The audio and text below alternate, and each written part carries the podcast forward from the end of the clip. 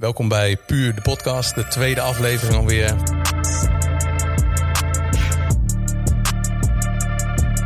Vandaag eh, ga ik met Delano in gesprek. Uh, bij Puur de podcast gaat het om ondernemen, uh, succesverhalen in het ondernemen, sport, vallen, opstaan. Eigenlijk alles wat met, ja, met sport en ondernemen te maken heeft. we hebben leuke gasten op de planning staan voor het komende jaar. Vandaag gaan we met z'n tweeën even de diepte in. Uh, ik kijk er heel erg naar uit. Ik heb er veel zin in. Lano, vorige keer heb ik je al een keer uh, voorgesteld. Uh, je was betrokken bij de oprichting van Vanix. Je... Ja, ik moet dat, ik ben, dat is niet helemaal waar. Dus ik, het was de beginfase. Je bent betrokken geweest bij de beginfase ben, van Funix. Eigenlijk was Funix toen nog heel klein. Mm -hmm. En hebben wij eigenlijk met een core groep het naar een volgend niveau gebracht. En uiteindelijk zijn er allemaal weer nieuwe mensen en is dat gegroeid. Maar uh, dus dat is uh, ja, de kern van het verhaal. Ja, ja, ja. ja. Nou, in ieder geval top. Die ervaring uh, die is natuurlijk altijd welkom in een podcast waarbij mijn ervaring nog moet groeien op het gebied van de podcast. mijn ervaring als personal trainer, als ondernemer neem ik mee. En ja, hopelijk komt dat van pas gedurende de leuke gesprekken die wij gaan hebben. Die we gaan hebben met de komende gasten voor het nieuwe jaar. Er staat een hele lijst klaar met interessante gasten. Maar voor vandaag denk ik dat wij genoeg hebben aan elkaar om een mooi gesprek te hebben.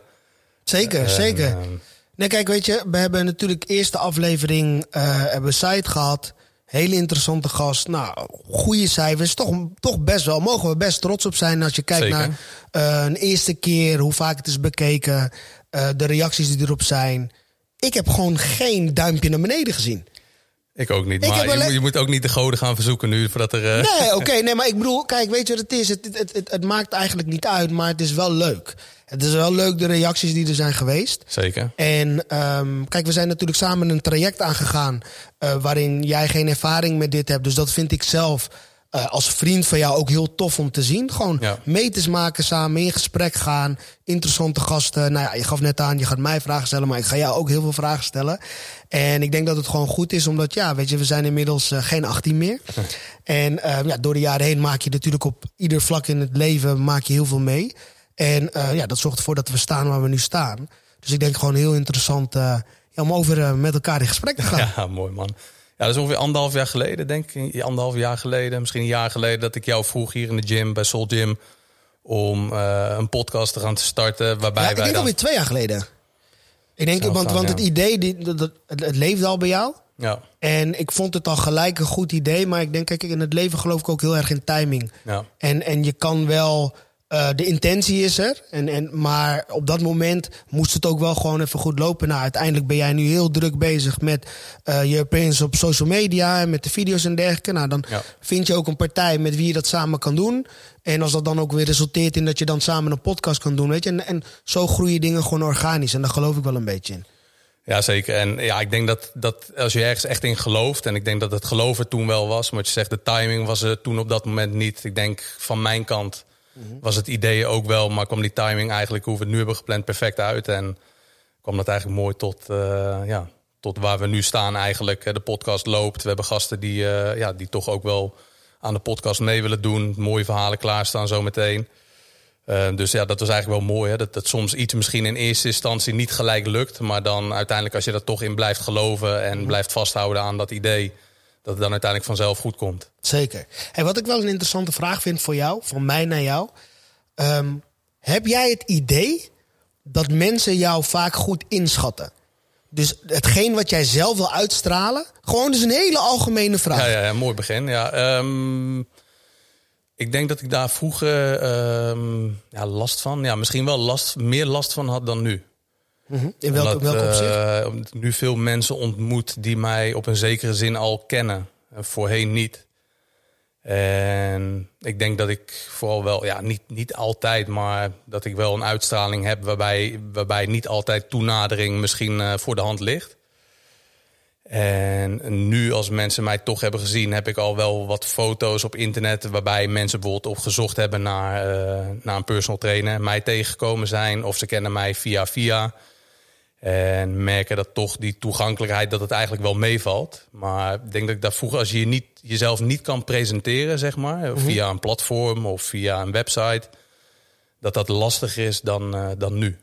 En als ik je vraag van oké, okay, want je bent nu 35. Ik ben uh, afgelopen zaterdag 35 geworden. Gefeliciteerd nog, hè? Dankjewel, dankjewel. Maar als we 20 jaar teruggaan in de tijd en Tony die 15 was, ehm, wat is daar anders aan geworden?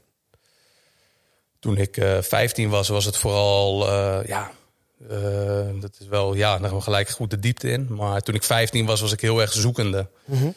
Dat wil niet zeggen dat ik nu niet meer zoekende ben. Maar ik denk dat ik wel meer gevonden heb wie ik wil zijn en wie ik wil uitstralen. En ook wel comfortabel met mezelf ben. En als je 15 bent, ben je gewoon zoveel ben je überhaupt zoekende. En ik ben, ik ben ook wel ja, iemand die heel doelgericht is. En dat is heel lastig als je 15 bent en uh, geen enkel idee hebt waar je naartoe aan het bewegen bent. Je weet dat je ambitie hebt. Je weet dat je op school, nou, was voor mij in ieder geval zo, dat ik op school niet heel succesvol was. Dus dat is ook wel heel lastig. Dus je wordt een beetje. Maar waar, waar lag dat aan? Um, nou, misschien, ik had niet, niet de meest rustige thuissituatie. Um, waardoor ik toch wel graag buiten was. Daar met vrienden op straat aan het hangen was. En um, op school, ja, Kijk, het huiswerk doe je natuurlijk ook thuis. En als, als je niet graag thuis bent, dan komt er van huiswerk ook weinig terecht. En daarnaast vind ik ook dat veel vakken op school niet passen bij iedere leerling, zeg maar. Mm -hmm. Daar was ik al vrij snel achter dat ik wel ambitie had, maar dat bijvoorbeeld biologie of wiskunde mij niet gingen helpen. En ja, wat je dan een beetje overeind houdt, uh, zijn de vakken waar je dan een beetje goed in bent van nature, zoals de talen en uh, gym. Mm -hmm. En daar houdt het een beetje weer op.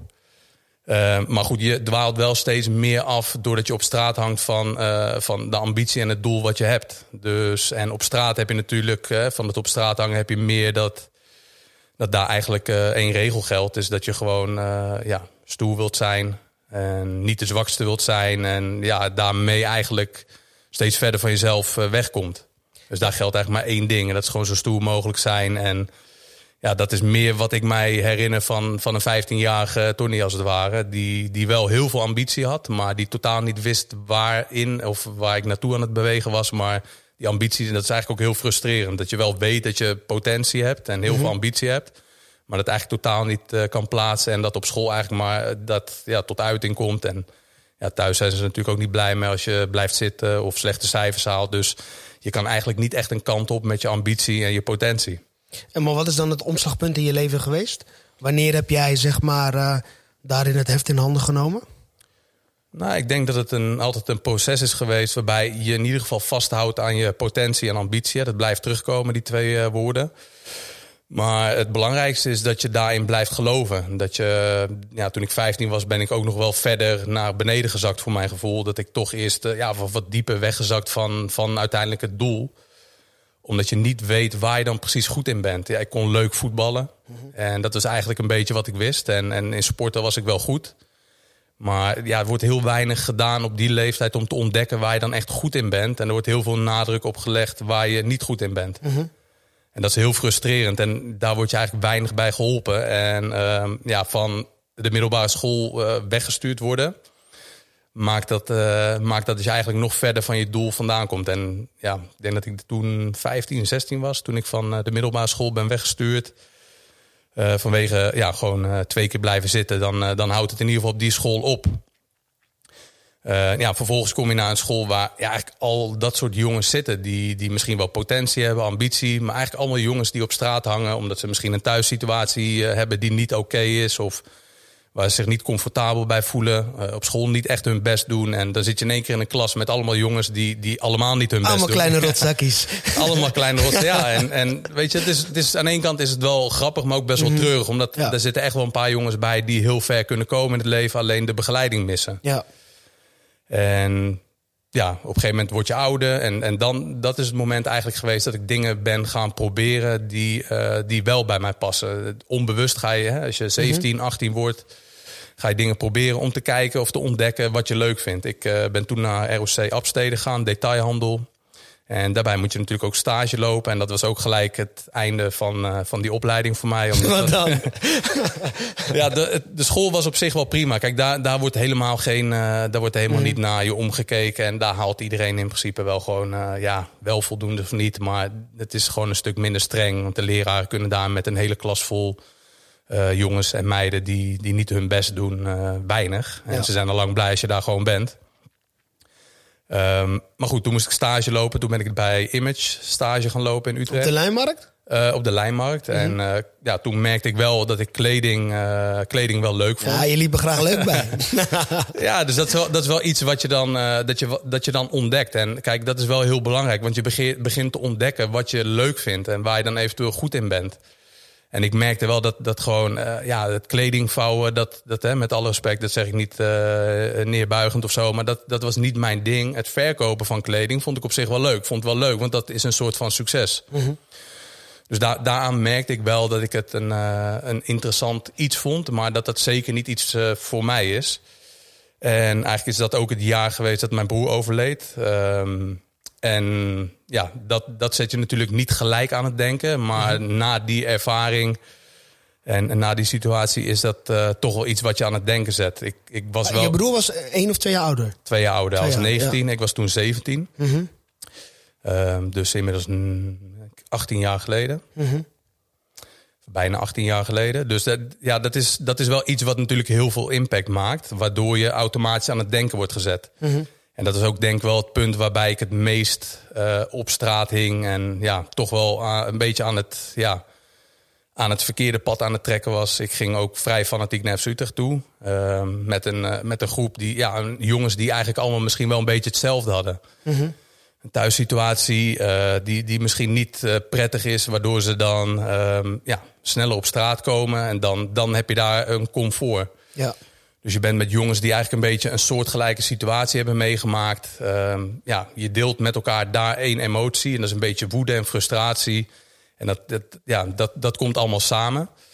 Maar ik denk dat het ook wel ergens onderdeel was van jou, uh, het, het verwerken. Het, het, verwerken, het is meer een plek kunnen geven. En dus het is, zeg maar, kijk, op dat moment, je bent zo jong... dan kan ik me heel goed voorstellen dat daar, dat daar een onbegrip en enorme woede zit. En, het, en als je dat niet, je moet het wel op een bepaalde manier kwijt kunnen. Ja, het is, het is heel, het is heel uh, dubbel, omdat het sindsdien eigenlijk uh, voor mij, ja, je leert toch ook wel anders omgaan met emoties. Je kan natuurlijk niet alles op woede en mm -hmm. uh, woede en boosheid, frustratie gooien. En ik, heb, ik had toen ook wel gemerkt dat dat mij niet heel ver had gebracht. Dus na een dagje met vrienden hangen kwam ik altijd met een lege en depressief gevoel thuis. Ja. Omdat het leidt nergens toe. En uiteindelijk hetgene waar je dan toch uh, blij van wordt, zijn positieve dingen. Mm -hmm. En toen ben ik gestopt met die detailhandelopleiding. Want dat was toch niets voor mij. Ik, uh, ik, toen wilde ik in één keer uh, uit het niets autotechniek gaan doen. Dus toen ben ik dat gaan doen, twee mm -hmm. jaar lang. En in die periode heb ik ook mijn rijbewijs gehaald. Autotechniek uh, bleek ook niets voor mij. Maar goed, dan heb je wel dingen geprobeerd, waardoor je gewoon steeds dingen ontdekt. Dus het was voor mij niets van, nou, ik heb nu twee jaar weggegooid. Ik heb weer dingen geleerd. Uh, positiviteit, daar krijg je een beter gevoel van. Uh, toch wil je dat verkeerde pad ook niet te veel op. Mm -hmm. Dus um, het, het, positieve trok wel aan mij. Dus op een gegeven moment ben ik toen wel meer gaan proeven van die positieve dingen. Iets waar ik een positief gevoel van kreeg. En toen ik autotechniek uh, de opleiding aan het doen was, stage liep, heb ik mijn rijbewijs gehaald. En toen merkte ik wel dat ik daar heel blij van werd. De vrijheid. Ja, en, en het autorijden. Dat was ja, ja. Echt, toen dacht ik echt van autorijden vind ik echt leuk. En ik had wel het idee dat ik daar ook al vrij snel uh, goed in was. Niet mm -hmm. dat ik nu uh, gelijk dacht van ik ga Formule 1 rijden. Maar ik vind het in ieder geval leuk om auto te rijden. En ik wilde gewoon geld verdienen. Want op school ja, was ik er toch wel vrij snel achter. Dat... Um, ja, dat, dat dat gewoon niets voor mij was. Ik had, ik had gewoon geen zin om tien vakken te doen waarvan ik er maar één vak, één vak zie als iets wat bij gaat dragen aan mijn toekomst. Ik kon dat niet één op één koppelen mm -hmm. met, met, ja, en nog steeds niet helemaal. Maar toen ben je gaan courieren, toch? Toen, ja, dus toen, uh, toen dacht ik ook van, hé, hey, ik wil gewoon geld verdienen. Ik wil niet naar school. Ik vind dat echt een verloren tijd, omdat ik ook niet weet wat ik wil worden. Dus je wordt vaak ook wel gedwongen om een bepaalde richting op te gaan. Maar ja, als je 17 bent of 15 of, of zelfs 18, 19, 20 dan, dan weet je nog niet wat je wilt worden. In ieder geval, ik wist dat toen zeker mm -hmm. nog niet. En ik zie het heel veel voorbij komen met jonge gasten of jonge meiden die dan niet weten wat ze willen worden. En ik denk ook niet dat dat, dat, dat al gelijk heel duidelijk voor je hoeft te zijn. Maar die druk is er natuurlijk wel. Vanuit ouders, vanuit school, vanuit de maatschappij. Dat je moet weten van hè, wat wil je laten worden. Dat wordt al heel vroeg aan mensen gevraagd. Maar je moet eerst weten wie je zelf bent. En ja, je moet inderdaad ook voornamelijk gewoon dingen uitproberen. Ja, dus uh, dat was ik gewoon aan het doen. En uh, ik heb toen uh, ja, best wel snel mijn rijbewijs gehaald. ik heb via via een couriersbaantje gevonden. Zeker niet op basis van mijn cv. Maar het, scheelde wel dat ik gewoon een groot netwerk had. Ik kende veel mensen. En um, ja, op basis van die eerste indruk toen, denk ik 18 was, was dat voldoende om op gesprek te komen. En toen ben ik heel lang koerier geweest, vijf jaar lang. Mm busje wat ik mee naar huis mocht nemen. Vanuit huis kon ik gewoon gaan rijden. En ik verdiende gewoon lekker mijn geld. En ik was ja, in die middag vrij. En we hebben natuurlijk ook veel, uh, veel FIFA ja, gespeeld. een uurtje of twee of zo, hè?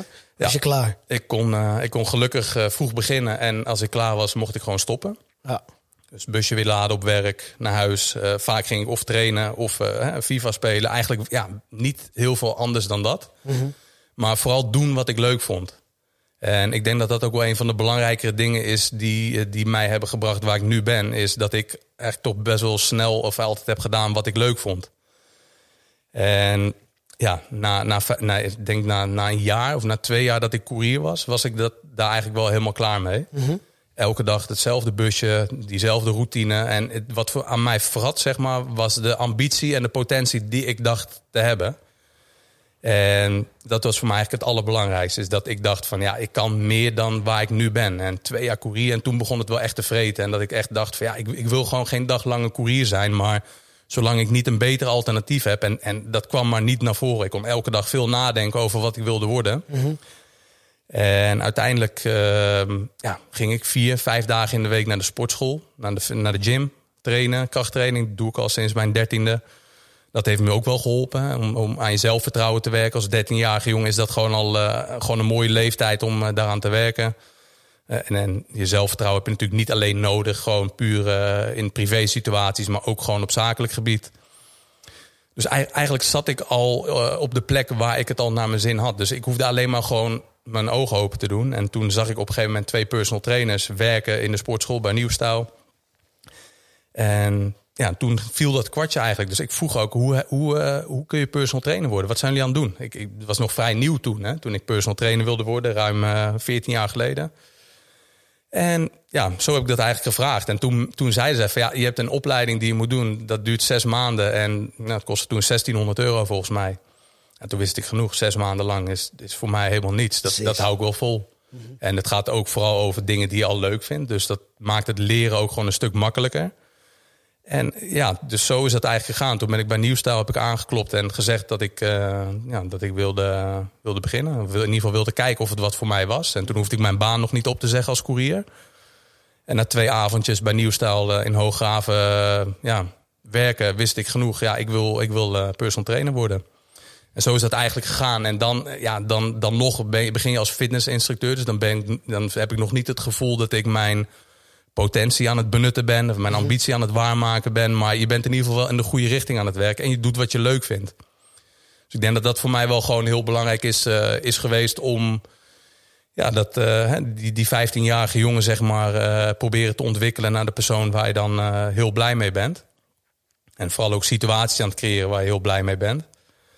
Ik denk, dat dat wel uh, dat voor mij uh, heel belangrijk is geweest. Dat ik gewoon goed heb geluisterd. Dat ik uh, vooral doe wat ik heel leuk vind. Dat dat echt uh, de basis is geweest. En als fitnessinstructeur heb ik ook wel sauna's moeten schoonmaken. Wc's die, die, die volop gebruikt werden. Die, dat is echt niet eiwitshakes maken, abonnementjes verwerken.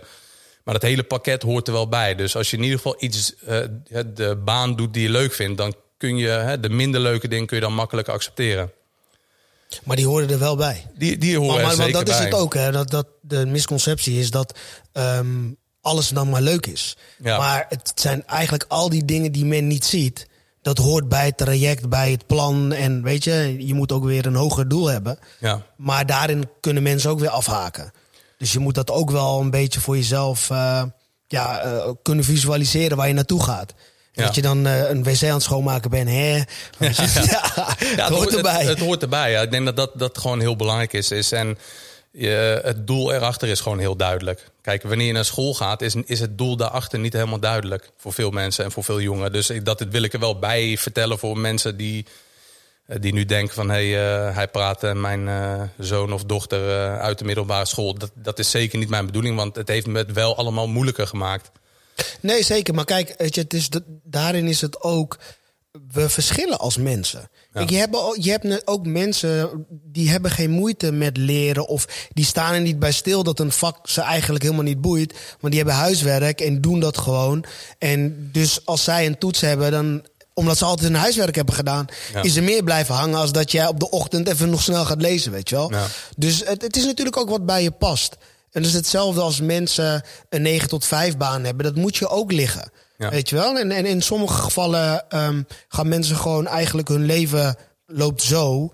En hebben ze in hun comfortzone nooit iets anders geprobeerd. Dus ze hebben ook geen referentie naar of ze iets anders leuk vinden. Kan ook prima zijn. Dus het, ik denk dat het ook gewoon een beetje per individu afhankelijk is. Wat past bij jou, wat past niet uh, bij jou, weet je wel. Dus, ja. Uh, en jij, jij begeleidt natuurlijk uh, e-sporters. Vooral de jongens die mhm. FIFA spelen. Wat eigenlijk gewoon geweldig is. Dat wij daar vroeger ja, bij stil hadden gestaan. Of dat dat toen betaald kon. Ik denk dat wij die stap ook zeker hadden gemaakt. Ja, het is, het is gewoon een hele aparte tijd waarin we leven. Omdat wij zijn natuurlijk opgegroeid in een tijd waarin we allemaal gamen. Zeg maar, kijk, de mensen van onze leeftijd, jongens, mannen, die gamen nog steeds. Of die kunnen nog steeds gamen. Omdat dat gewoon, in onze jeugd hebben we dat gewoon veel gedaan. En ik ben er eigenlijk ook gewoon met toeval, of bij toeval ben ik erin gerold. En ik ben gewoon altijd een persoon geweest die autodidact is. Dus ik kan iets zien, ik hoef het nog niet te beheersen. Maar als ik denk, ik vind dit tof, morgen beheers ik het. Dus, dus um, bij mij was het eigenlijk dat ik bij toeval werd gevraagd van... hé, hey, um, uh, Feyenoord um, heeft een speler aangenomen als e-sporter. Uh, ze zoeken begeleiding. Um, alleen, um, ik kan dit niet. Wil jij dit doen? Dus toen zat ik op mijn kantoor in Utrecht en toen dacht ik van... Heb ik daar zin in? Ja, eigenlijk wel. Maar ik wist helemaal niet wat het zou gaan inhouden. Dus voor mij was het ook gewoon nieuw. En uiteindelijk kwam ik er al heel snel achter. Want ik speelde dat hele spel niet. Want ik, ik, jij, kijk, je zegt wel net een aantal keer dat wij vroeger FIFA speelden. Maar wij speelden Pro Evolution Soccer. Wij waren anti-FIFA. Ja, ja, klopt. En ik op het begin, dat was 2017, wilde ik ook geen FIFA spelen. Omdat het een soort van verraad voelt naar wie, wat wij altijd speelden. Maar toen op een gegeven moment, ik kon die jongens vanuit persoonlijke ik, kon ik ze begeleiden. En dat was ook meer op mentaal vlak. En ook gewoon kijken hebben op het voetbalspelletje. Dus dat is los van welke knopjes je moet drukken om iets voor elkaar te krijgen. En, maar op een gegeven moment, toen uh, was in mijn eerste half jaar. Toen haalde ik met de speler haalden we top 8 van Europa. En we komen op internationale toernooien en het is super groot. En tv-camera's en het is gewoon de real deal. En toen dacht ik bij mezelf gast, je kan toch niet iemand begeleiden en het zelf niet spelen. Ja, ja. Dus toen ben ik erin gedoken. Dus ik ben dat gaan spelen. En ik weet nog dat ik toen een toernooi had bij Schalke in het stadion. En toen was ik daar met PSV. En uh, Paris Saint-Germain komt aangelopen. Maar met, uh, dus, dit, dus ze hadden de toenmalige wereldkampioen. En er, komen, er komt een team met drie coaches. En die hebben allemaal een trainingspak aan van Paris Saint-Germain. En er stond coach op hun rug. Dus uh, vanuit PSV waren er ook mensen mee. En, en die zeiden van... Hé, hey, maar Delano, kan je ook niet daar coachen. Dus ik wist helemaal niet dat dat kon. Dat je ernaast kon gaan staan en dat je kon gaan coachen. Dus ik zeg, ja, tuurlijk kan ik dat. Dus ik ga ernaast staan en ik coach hem daar. En daar live eh, winnen we precies door wat ik zei.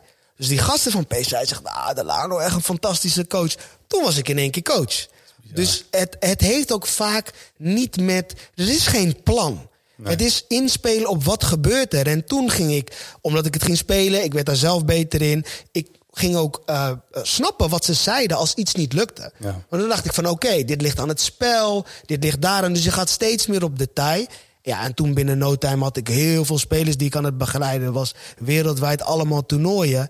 En dan komt het uiteindelijk op, het is iets mentaals. Dus of ja. Said nou met Badahari hem voorbereidt op een wedstrijd coach tijdens de wedstrijd, als er dingen misgaan en hier speel je op in. Dus als de bel klinkt en hij moet wat tegen hem zeggen. Dat is hetzelfde als tijdens de rust, wat ik met een speler heb gedaan.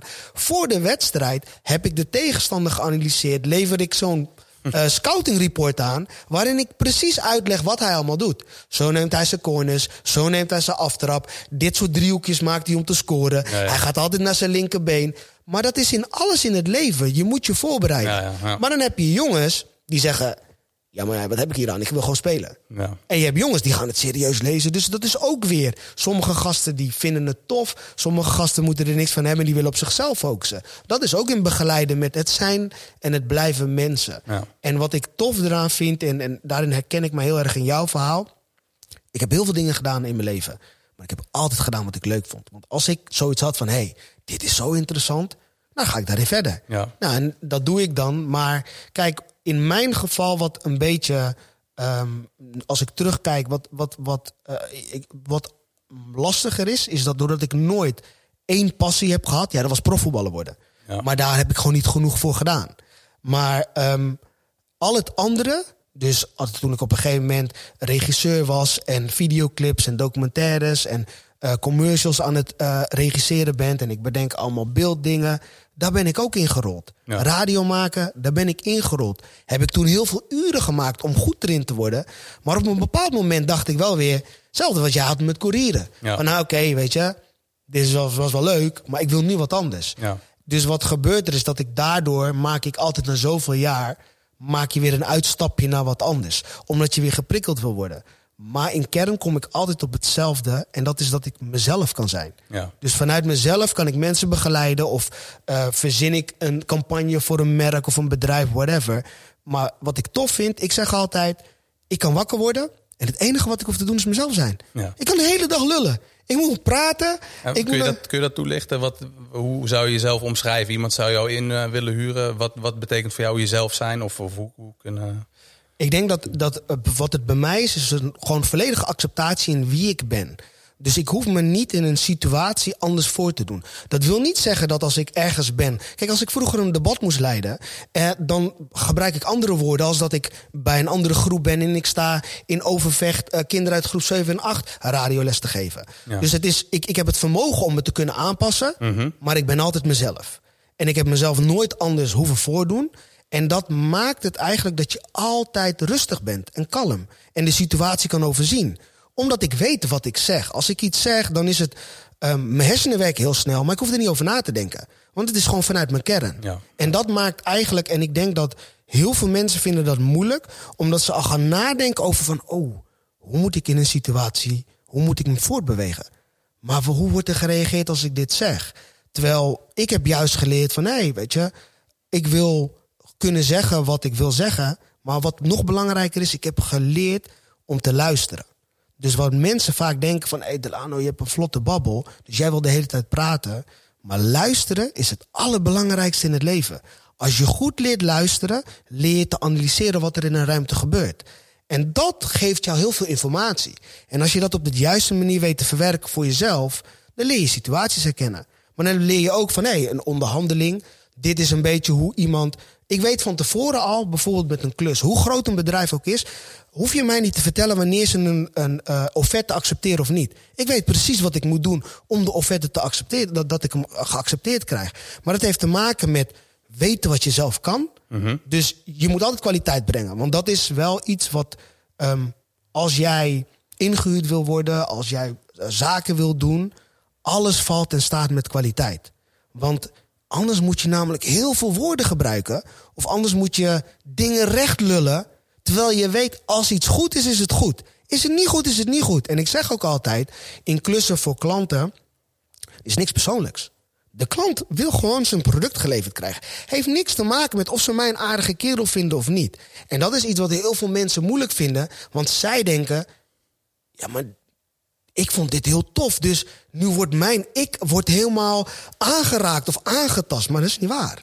Weet je wel? Dus het is ook altijd in perspectieven kunnen plaatsen. Wat gebeurt er nou? Moet ik dit persoonlijk opvatten? Of gaat het om hierom, zeg maar. Maar goed, om terug te komen op wat je zei. Mijn kern is, what you see is what you get. ja, dat is wel mooi. Maar dat is ook, ja, weet je, kijk, ik, ik, ik ken jou natuurlijk ook al een, eh, een lange tijd. En ik denk dat we elkaar ook goed in dit opzicht aanvullen. We gaan sinds ja, ik, jij was toen aan het. Ik ken jou sinds dat jij. Jij was toen koerier. Dus dat is denk ik, ja, ja, laten we zeggen, 17 jaar geleden. Ja, zoiets. Zo, eh, zo lang kennen wij. En wij zijn toen, denk ik, een jaar of vijf met elkaar omgegaan. Ja, eigenlijk to totdat ik vader werd. ja, ja. ja, maar dan veranderen wel dingen. Kijk, ik, uh, ik ja, weet je wel. Wij nou, begin ook nog wel hoor. Want ik ben ook nog met mijn kleine, ben ik toen bij jou thuis geweest. Dus, uh, maar goed, wij zijn wel een periode best wel intensief met elkaar omgegaan.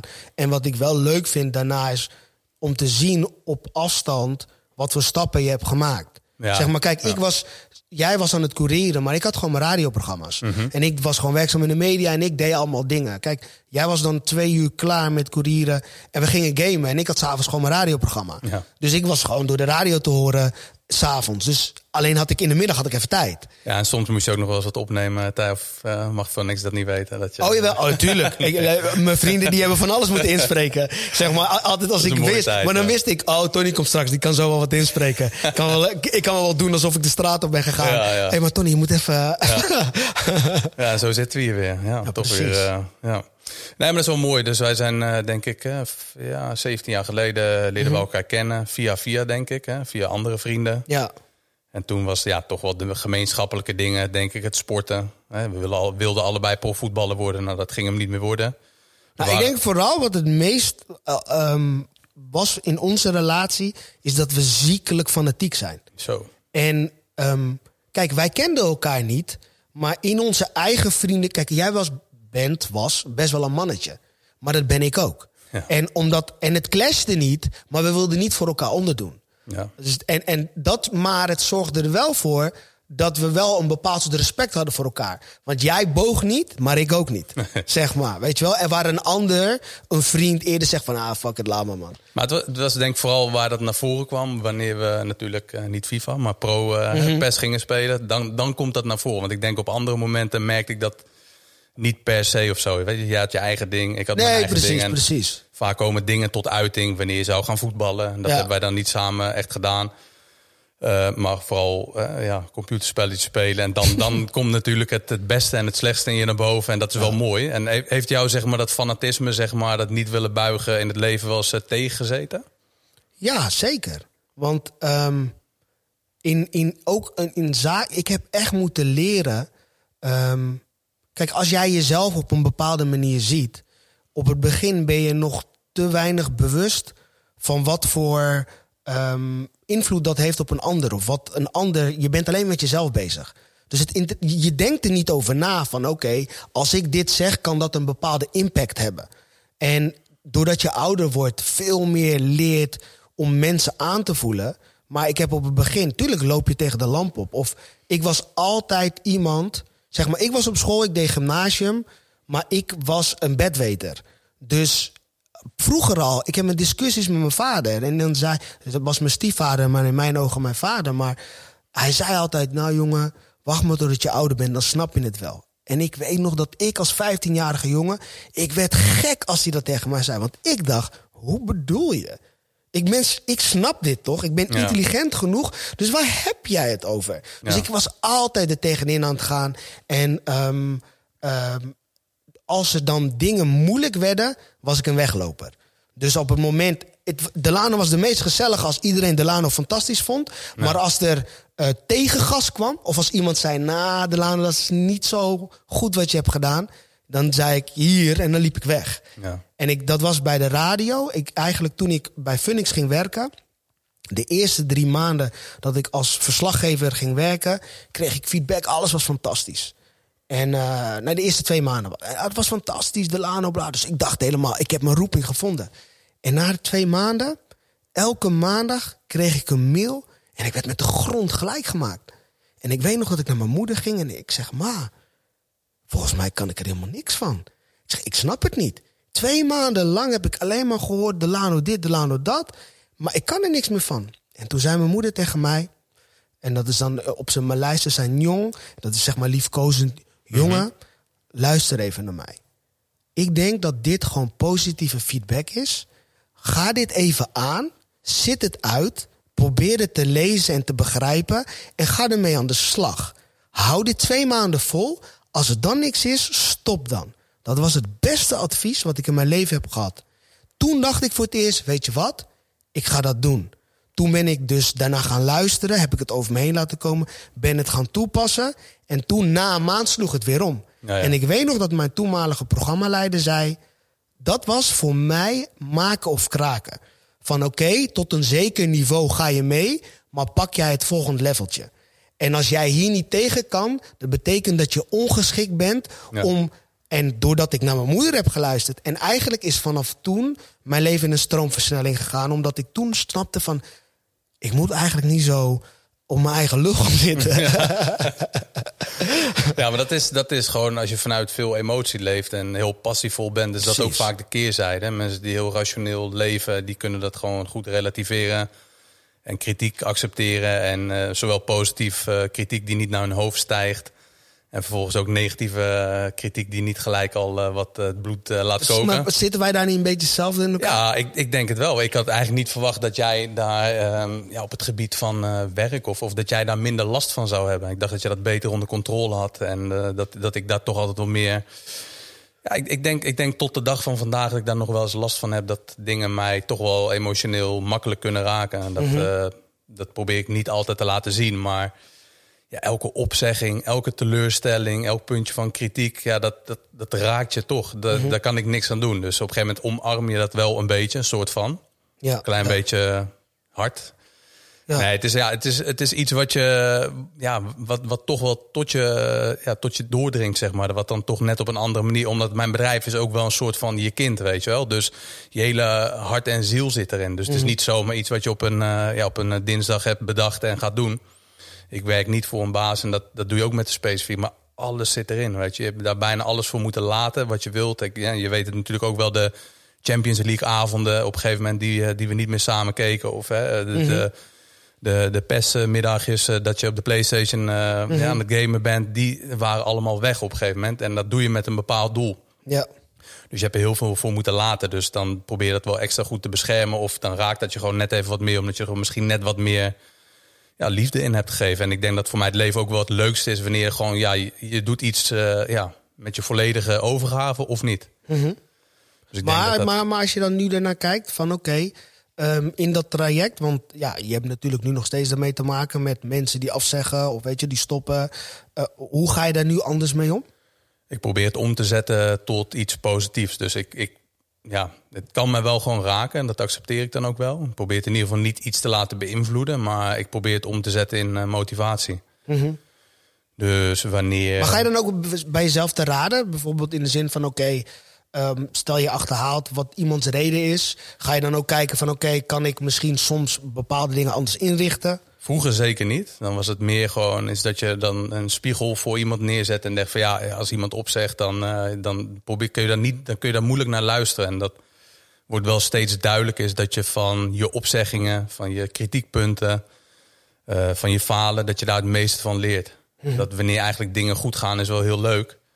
Maar daar, ja, daar, daar zit geen les in. Weet je wel, als mensen die doorgaan, continu zijn natuurlijk heel blij. Dat, dat kun je daar wel van leren. Maar ja, soms is het juist goed, wat je net ook zegt, heel mooi. Is dat je soms even gewoon even wakker geschud moet worden. Van ja, weet je, dit gebeurt er nu en dit is er nodig. Dus vaak uh, komt daar dan ook wel weer iets moois uit. Ja, ik, ik, ik heb dat zelf, heb ik dat ook wel meermaals ervaren. Dat hoe groter het succes van je bedrijf is, hoe groter de klussen, de opdrachtgevers, maar ook de verantwoordelijkheden. Want als jij een opdracht accepteert en uiteindelijk moet je dat succesvol doen. Ik weet nog dat op een gegeven moment had ik voor uh, Veronica een x aantal concerten die we maakten. En toen uh, maakten we het uh, oud en nieuw concert voor de Opposites. En zij deden dat concert in de Paradiso.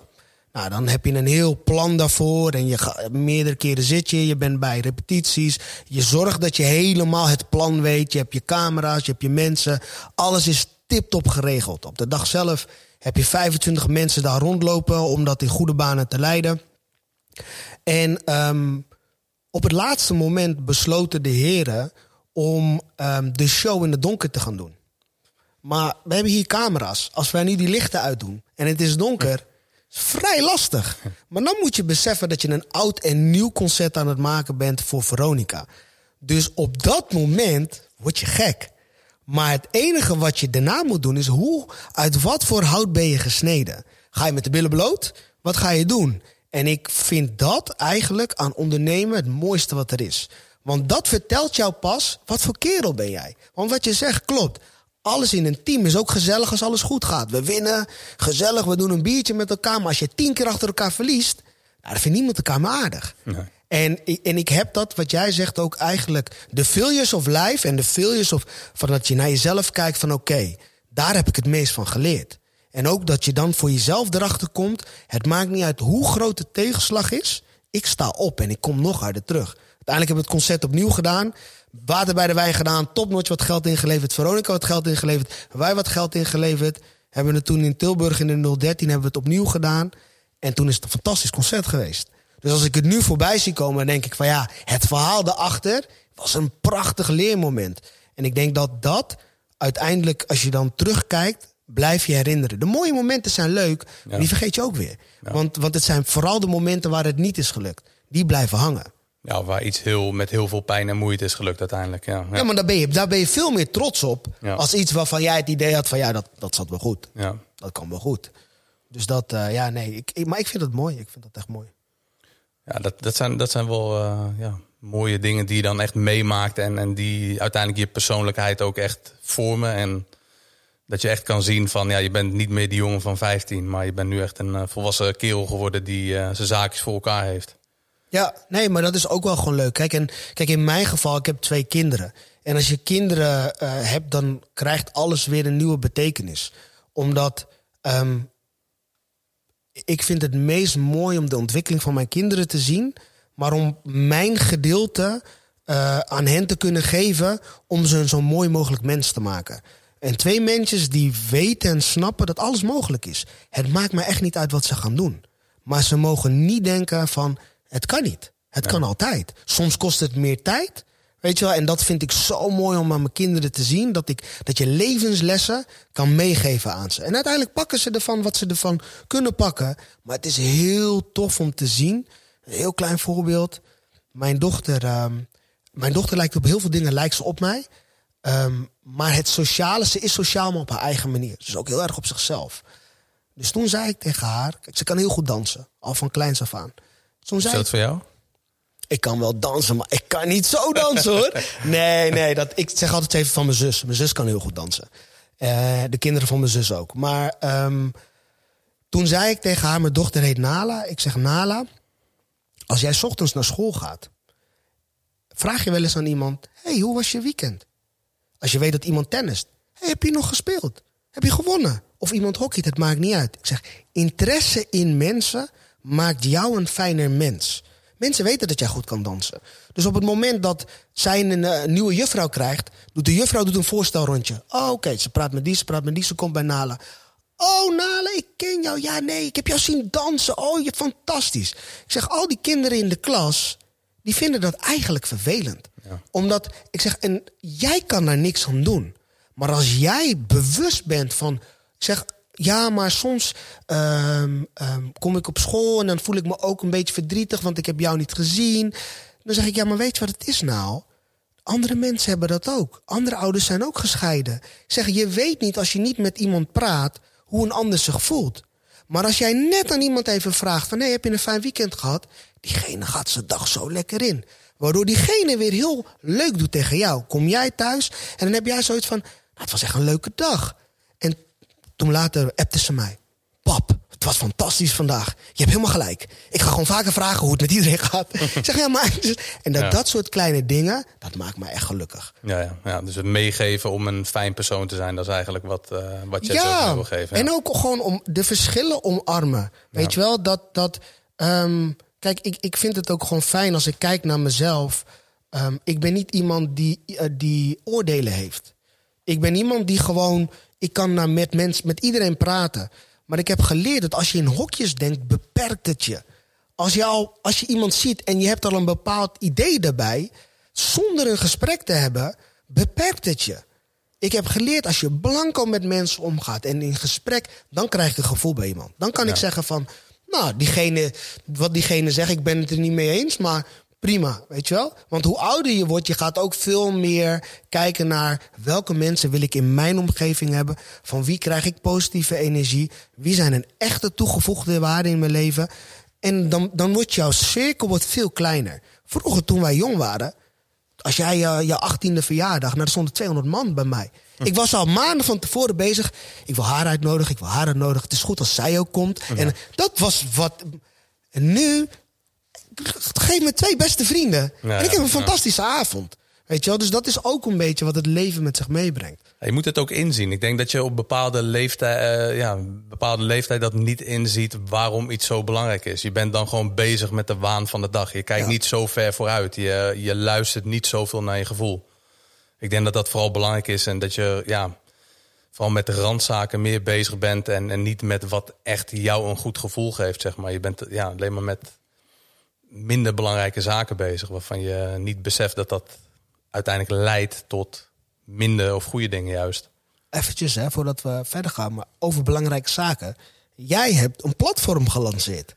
Afgelopen eh, woensdag. Ja. Afgelopen woensdag. En wat ik wel tof vind, ik, eh, toevallig uh, fotograaf uh, Orin. Mhm. Ik zag hem gisteren en hij zei tegen mij van... Hey, hoe is het met Tony, man? Heeft hij al zijn platform? zeg ik van, ja, hij is net... het is gelanceerd. Maar vertel, weet je, want wat is het idee daarachter? nou goed, in ieder geval, kijk, het online gebeuren is iets wat, ehm, wat altijd wel... Ik denk de afgelopen tien jaar iets is wat, ehm, wat heel belangrijk is geweest Kijk, als je een business hebt, dan is het offline gebeuren, dat staat nu wel. Hè. Soul Gym uh, ben ik uh, eh, 1 januari 2021 gestart. En toen had ik al uh, ruim 10 jaar Barberio Personal Training. Maar ik kreeg meer trainers, meer ruimte hier. We hebben nu drie studio's hier waar individueel training gegeven kan worden door personal trainers van Soul Gym of van personal trainers buitenaf. Dat is een concept wat nu best wel goed staat. De ruimtes zitten vol. Ik ehm, ben ook aan het kijken voor eventuele uitbreiding. Maar het belangrijkste is dat daarnaast is nog een heel belangrijk stukje dat offline. Uh, dat, dat ik dat niet heb bewandeld, dat stukje. En daarbij moest ik zelf altijd denken aan schema's maken voor mensen. En dat, dat vind ik zelf het minst leuke aan, uh, aan, aan personal trainer zijn. Mm -hmm. Het liefst ben ik gewoon in contact met mensen. En wat ik hier vooral merk bij Soul Gym is dat. Um, is wel een hele omweg om het te vertellen. Maar ik denk dat het wel belangrijk is om, om de gedachte achter Fit13, het online platform, wat ik, de naam die is natuurlijk niet uh, nieuw. Maar bij Soul Gym heb ik hier vooral mensen die personal training kunnen betalen. En dat zijn vooral mensen die uh, ja, ondernemend zijn, die uh, op zakelijk gebied toch al op een bepaald punt zijn. Dat ze zeggen van nou goed, fysiek, hè, mentaal gebied wil ik wat gaan trainen. En dat is best wel een kleine doelgroep. Dus ik mis daarmee een hele grote doelgroep is eigenlijk begonnen met een klant van mij die, uh, die haar zoon hier liet trainen. 15-jarige jongen, echt een, uh, ja, een prachtig verhaal eigenlijk. En hij traint hier nu een jaar. Kijk, dat is natuurlijk niet voor veel kinderen weggelegd dat een van hun ouders uh, ja, personal training schenkt aan hun kind. Het kost natuurlijk een hoop geld, maar daarmee ehm, ja, werd voor mij toch wel duidelijk dat ik een doelgroep die, waar ik toch best wel wat invloed op kan uitoefenen mis.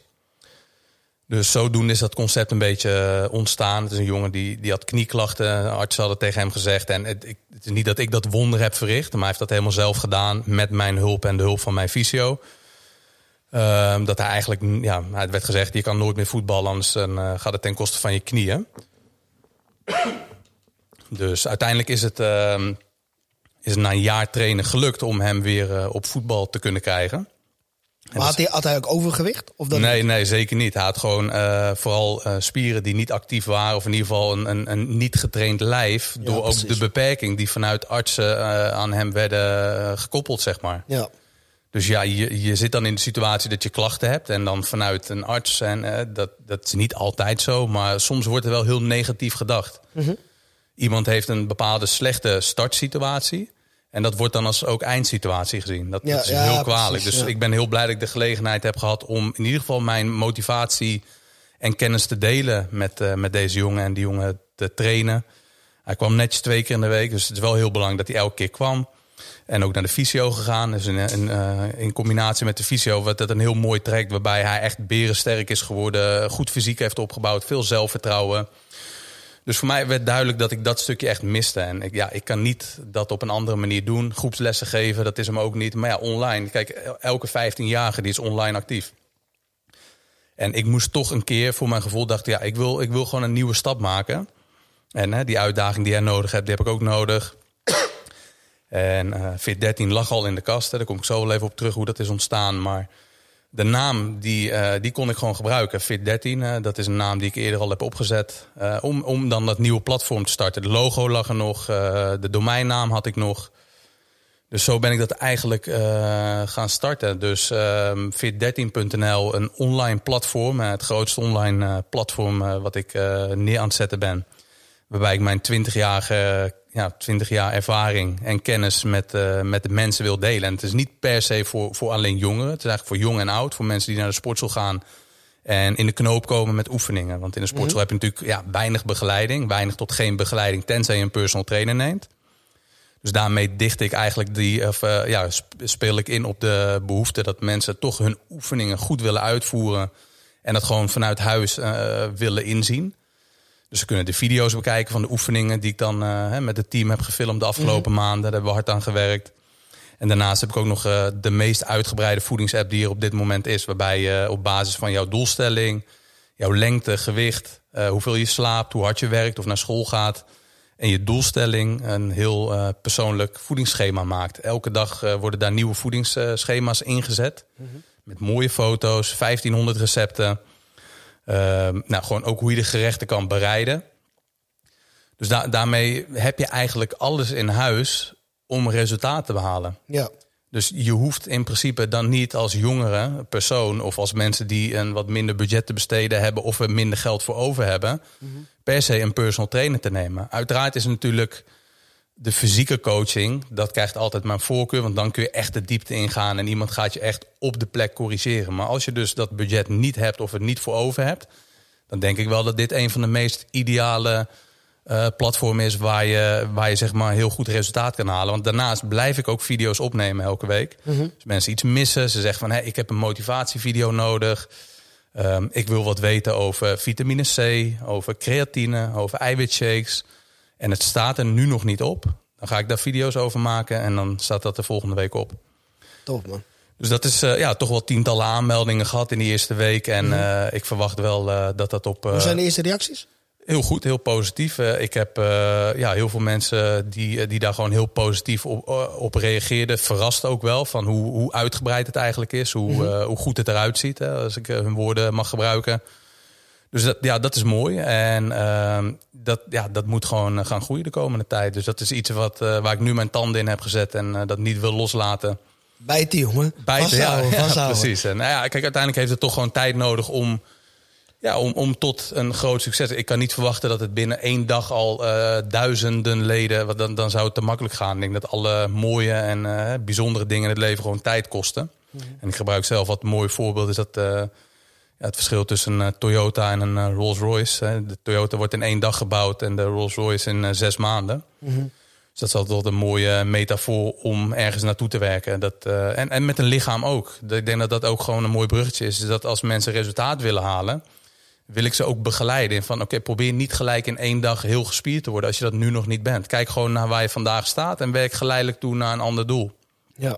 Een haalbaar doel. Zo kunnen we dus ook elke keer heel mooi die app instellen. Als iemand bijvoorbeeld drie kilo wilt aankomen of afvallen en je hebt het bereikt, gaan we die app opnieuw instellen. Dus het stopt niet bij één keer instellen, maar het is een continu proces. Ben benieuwd, man. Moet, ik moet ook maar even aan. Ja, ja ik, uh, ik, had je wel verwacht. Dus, uh, nou ja, jij traint hier natuurlijk. Dus dat is voor de mensen die, uh, die dat niet... Jij, jij traint hier, jij kent het proces. En, en ja. het is sowieso voor ieder wat wil. Je hebt heel veel manieren. En ik denk dat alles werkt. Ja. Elk dieet, elke vorm van training, alles werkt. Maar het ligt ook aan jezelf. Je moet consistent zijn. Ja. Als er ergens voor staat ook. Want elk dieet is volgens mij gebaseerd op een calorietekort. Hè. Als je wil afvallen dus alles werkt. Alleen, ja, natuurlijk is het een beter dan, dan het ander. Maar hetgene wat je volhoudt, daar ga je mee scoren. Ja.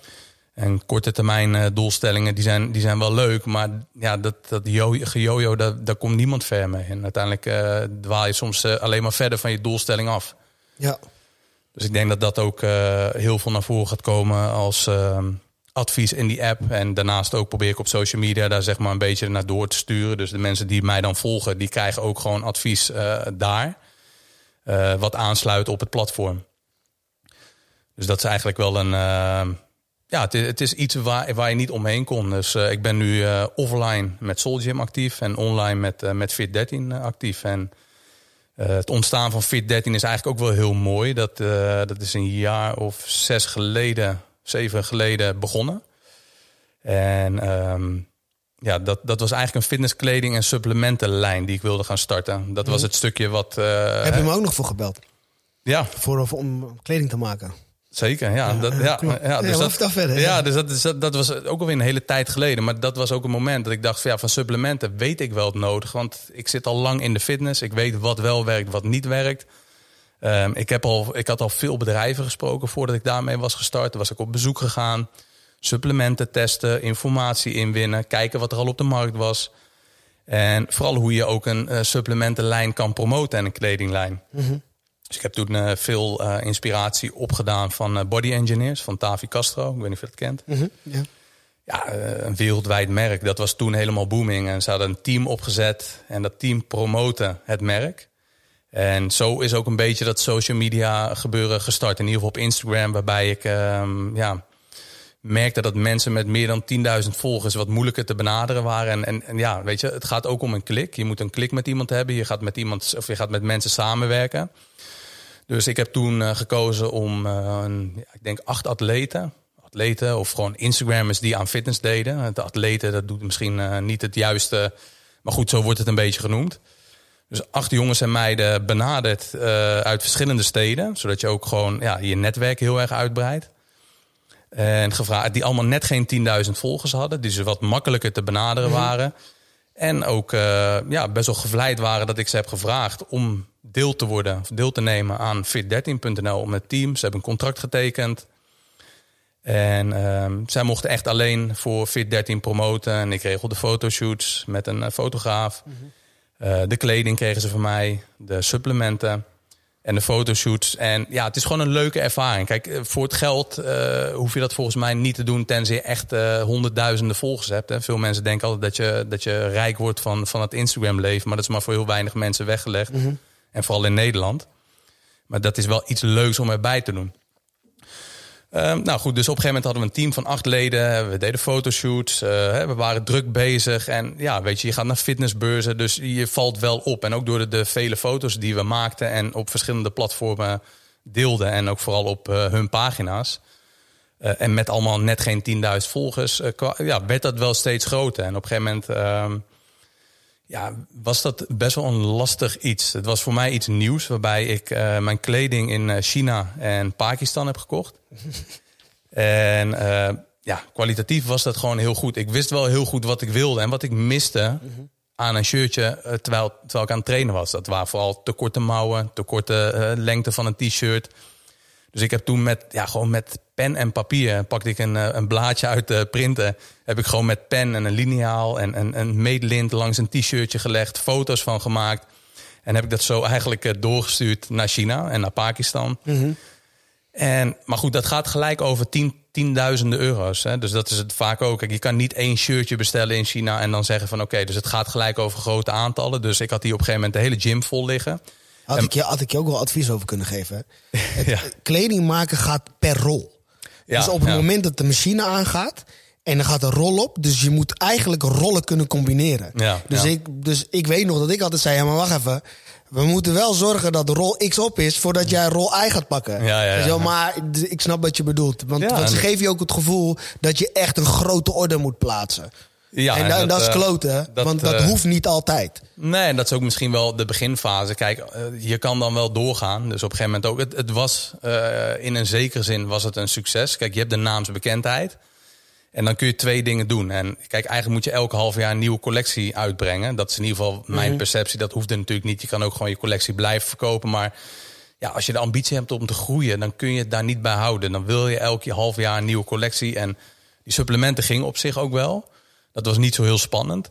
Maar het kost gewoon veel geld. Je moet de fotoshoots betalen. Je moet atleten supplementen geven. Um, ja, en die kleding, dat, dat, dat liep op zich wel. Alleen, ja, op een gegeven moment lag hier nog wel een hele grote voorraad. En ja, dan moet je dus, als je dat niet hebt verkocht, moet je weer een hele grote investering doen. Mm -hmm. En op dat moment ging ook best wel veel tijd naar Fit13 en wat minder uh, tijd naar Barberio Personal Trainingen, zoals mijn bedrijf uh, voorheen heette.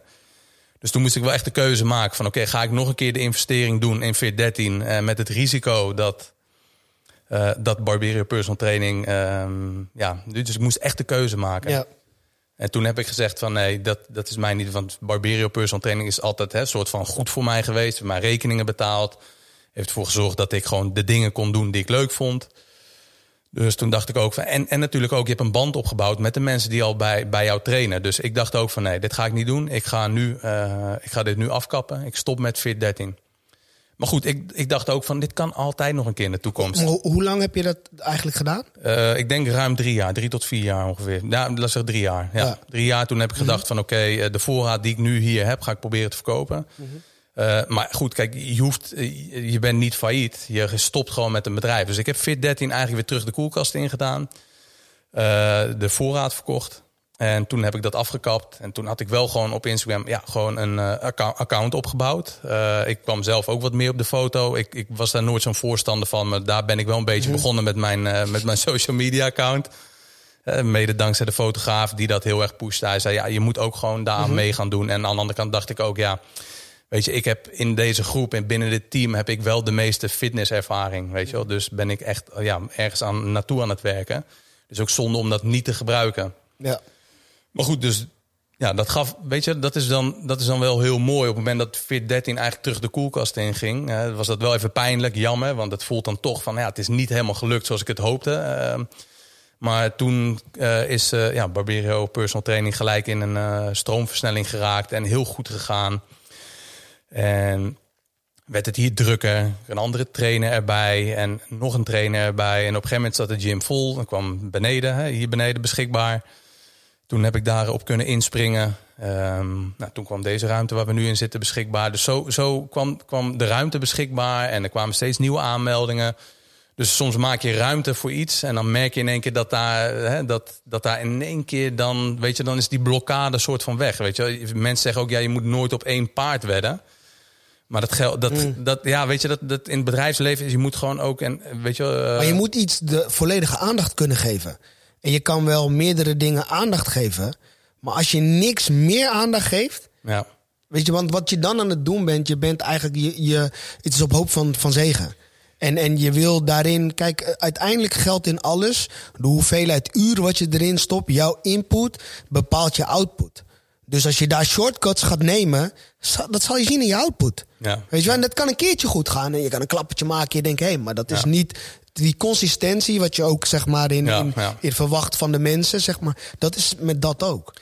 Ja, zeker. En dat weet je, op het moment dat je dat ook ziet, kijk, je, uh, je, kijk, ik ben iemand die wel veel op internet ziet en leest. En ik hou wel van influencers, als het ware. Mhm. Niet van het woord per se, maar wel van mensen die mij inspireren. En ik heb natuurlijk ook veel met, uh, met klanten. Hier kom ik in aanraking die echt gewoon zakelijk heel succesvol zijn. Ja. Die komen hier en die hebben dan hun fysiek een beetje laten verslonzen. En hè, op mentaal gebied een beetje laten liggen. Maar daar krijg je veel tips mee. En je ziet op internet ook veel mensen die zeggen van ja, je moet je focussen op uh, meerdere inkomens. Je moet een passief inkomen hebben. Dus ik denk wel dat veel mensen ook gek gemaakt worden ja. door wat ze op internet zien. Weet je van ja, nee, uh, passief. Je moet uh, dit doen, je moet dat doen. Maar ondertussen vergeten heel veel mensen de basis. Ja. En de basis is gewoon dat jouw eigen handen die zijn nog steeds goud waard. Mensen betalen jou voor jou. Mhm. En dat passieve inkomen is leuk, maar dat moet je pas gaan doen. Kijk, veel mensen die dat dan adviseren, die, die zijn al gevestigd. Precies. Die zijn al uh, 20 jaar of 10 jaar, die zijn al miljonair. Die zeggen, ja. ja, je moet een passief inkomen hebben. Dus wat, wat, welke adviezen je nu heel veel op internet ziet ook, met dat vastgoed en, en bitcoin, mhm. is dat er wordt geadviseerd dat je daarin moet investeren, terwijl je nog geen euro op je bankrekening hebt staan. Ja. En als jij je laatste euro's gaat investeren, dan, dan heb je dus ook geen. Je kan beter je rekening betalen hoor. ja, nee, maar dat, dat, is, dat is wel belangrijk, weet je. Is je moet leren om advies te lezen. Ja. En je moet ook kijken of dat advies gegeven is door iemand die in jouw situatie zit. Of dat diegene in een hele andere situatie zit. Je hebt natuurlijk ook eh, Rich Dad, Poor, Poor Dad. Mooi boek. Maar je moet wel, weet je, en ik denk dat veel mensen dat ook wel doen. Maar het is heel moeilijk om advies goed te lezen. Ja. Nee, maar dat, dat, dat geldt is voor elk advies. Niet, niet alleen op het gebied van zaken doen, op het gebied van, van uh, resultaatboeken in de gym. Nee, maar eigenlijk, kijk, als ik, als ik een advies daarover mag geven, is omring jezelf met mensen die jou inspireren. Als jij in de kamer altijd de slimste bent, ben je in de verkeerde kamer. Dat is ook een mooie. Als jij in de kamer de sterkste bent altijd, dan ben je in de verkeerde kamer. Ja, ja. Je moet altijd jezelf uitdagen en kunnen denken, wow, deze man is echt slim. Weet je, want het is heerlijk om te luisteren. Maar iedereen wil op de verjaardag de mooiste verhalen hebben. Maar je moet, dat, dat is hem niet. En dat is een beetje, weet je, als je dat, want als ik kijk naar mezelf, ik heb toen, toen ik eenmaal in Amsterdam aan het ondernemen was en ik had mijn bedrijf daar, ik had prachtige ondernemers om me heen. Maar mensen die mij inspireerden. Ik kon gewoon naar ze luisteren, waar zij mee bezig waren en ik dacht, oké man, hard. En dat gaat, geeft mij weer vuur van oké.